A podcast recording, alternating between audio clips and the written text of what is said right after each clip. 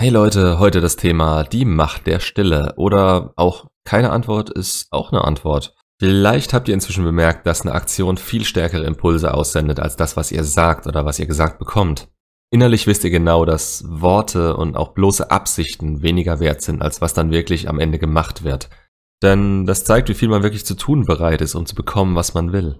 Und wenn diese beiden Dinge ständig im Gegensatz stehen, kann man eure Worte nicht mehr ernst nehmen und im Umkehrschluss euch als Person nicht mehr. Das ist so ziemlich der ultimative Negativpunkt, an dem man ankommen kann. Denn wenn die Menschen, die einem wichtig sind, dich nicht mehr ernst nehmen und sich nicht mehr auf dich verlassen können, welchen Wert hast du dann noch? Das Gefühl wirkt sich letzten Endes auf den Selbstwert aus. Vielleicht sogar schon früher, weil man selbst nicht genau weiß, weshalb man so handelt, wie man es eben tut warum man nicht aus seiner Komfortzone raus kann. Und da spielt auch Erziehung und wie die Gesellschaft inzwischen ist eine große Rolle. Aber da müsst ihr leider drauf pfeifen und euch gelegentlich für eure eigenen Überzeugungen rausbewegen, sonst seid ihr nur einer von vielen. Und wenn ihr das wirklich sein wollt und euch das genug ist, dann kann ich euch nicht helfen. Dann ist euch nicht zu helfen. Einen starken Frame zu haben bedeutet auf sich selbst zu hören und zwar nicht nur auf die Stimme in euch, die euch sagt, dass ihr was nicht schafft. Die haben wir alle sondern zu akzeptieren, wie wir sind und was wir innerlich wollen. Wenn wir auf das Thema Ex zurückschauen, ich meine, deswegen habe ich den Kanal aufgemacht, das ist so der Punkt, um den es hier normalerweise immer geht. Die Trennung ist ausgesprochen und ihr denkt euch, ihr müsst ihr so viel sagen, mit ihr diskutieren, ihr euer Herz ausschütten. Aber was zeigt ihr diese Aktion von euch? Dass ihr nicht ohne sie könnt, dass ihr auf sie angewiesen seid, dass ihr euren Selbstwert für sie zum Fenster rauswerft. Ich kann euch aus Erfahrung und auch durch reine Logik sagen, das alles zeigt ihr, dass sie recht hatte, sich von euch zu trennen. Die Alternative ist offensichtlich bei dem Titel Schweigen. Ihr einmal sagen, was für euch Sache ist und dann von eurer Seite aus ruhig sein. Denn das zeigt ihr, dass ihr euer eigenes Leben lebt und sie nicht permanent bei euch braucht. Dass es für euch auch ohne sie weitergeht und sie mit ihrer Aktion sich zu trennen genau das bekommen hat, was es eigentlich bedeutet.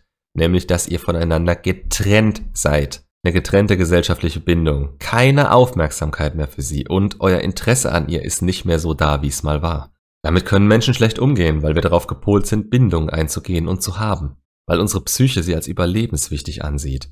Bestes Beispiel dafür ist, wie ihr euch in der Trennungsphase gefühlt habt. Die Welt ist für euch zusammengebrochen und ihr wollt, dass sie das auch teilweise so merkt, wenn ihr sie wieder zurückhaben wollt. Ihr wollt ihre Welt nicht mehr mit ihr weiter zusammenhalten und abwarten, bis sie jemand anderen hat, der das mit ihr machen kann und sie euch endgültig als Freund fallen lassen kann.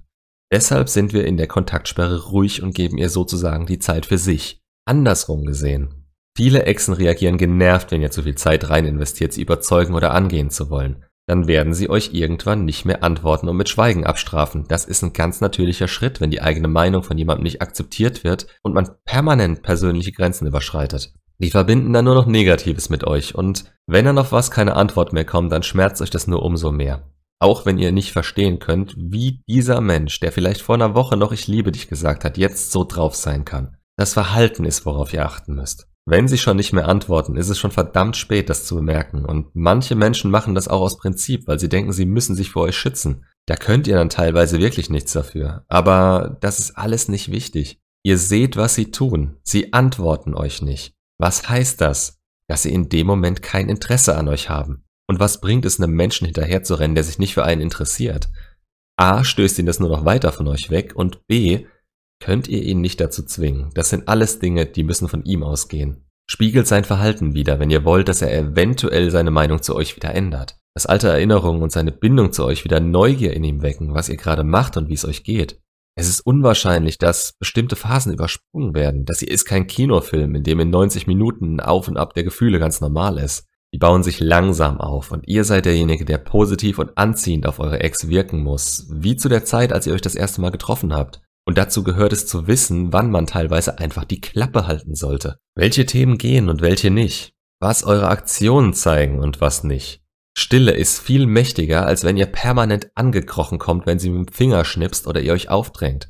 Und sie ist das Einzige, die was bringen kann in dieser Phase, damit sie nicht mehr negativ von euch denkt. Manche Coaches reden davon, dass man sie von einer negativen Phase in eine neutrale Phase bringen und dann wieder zum Positiven von sich überzeugen muss. Im Grunde ist es ja auch so, obwohl ich denke, dass es weniger Phasen sind als viel mehr fließende Übergänge. Kein Schwarz und Weiß, sondern vielmehr Immer mal wieder das Kippen durch innere und äußere Umstände. Zum Beispiel, ach, der hat sich aber verändert. Gefällt mir ehrlich gesagt richtig gut. Aber das hätte er vorher machen müssen. Jetzt ist es zu spät. Aber was, wenn es jetzt funktionieren würde? Nee, das hatten wir schon so oft. Soll ich mich ihm wieder annähern? Will er das überhaupt? Oder öffne ich mich ihm dann und habe ihn damals zu sehr verletzt? Dieses ganze Hin und Her ist aber der erste Schritt, den sie erleben muss, wenn ihr sie zurück wollt.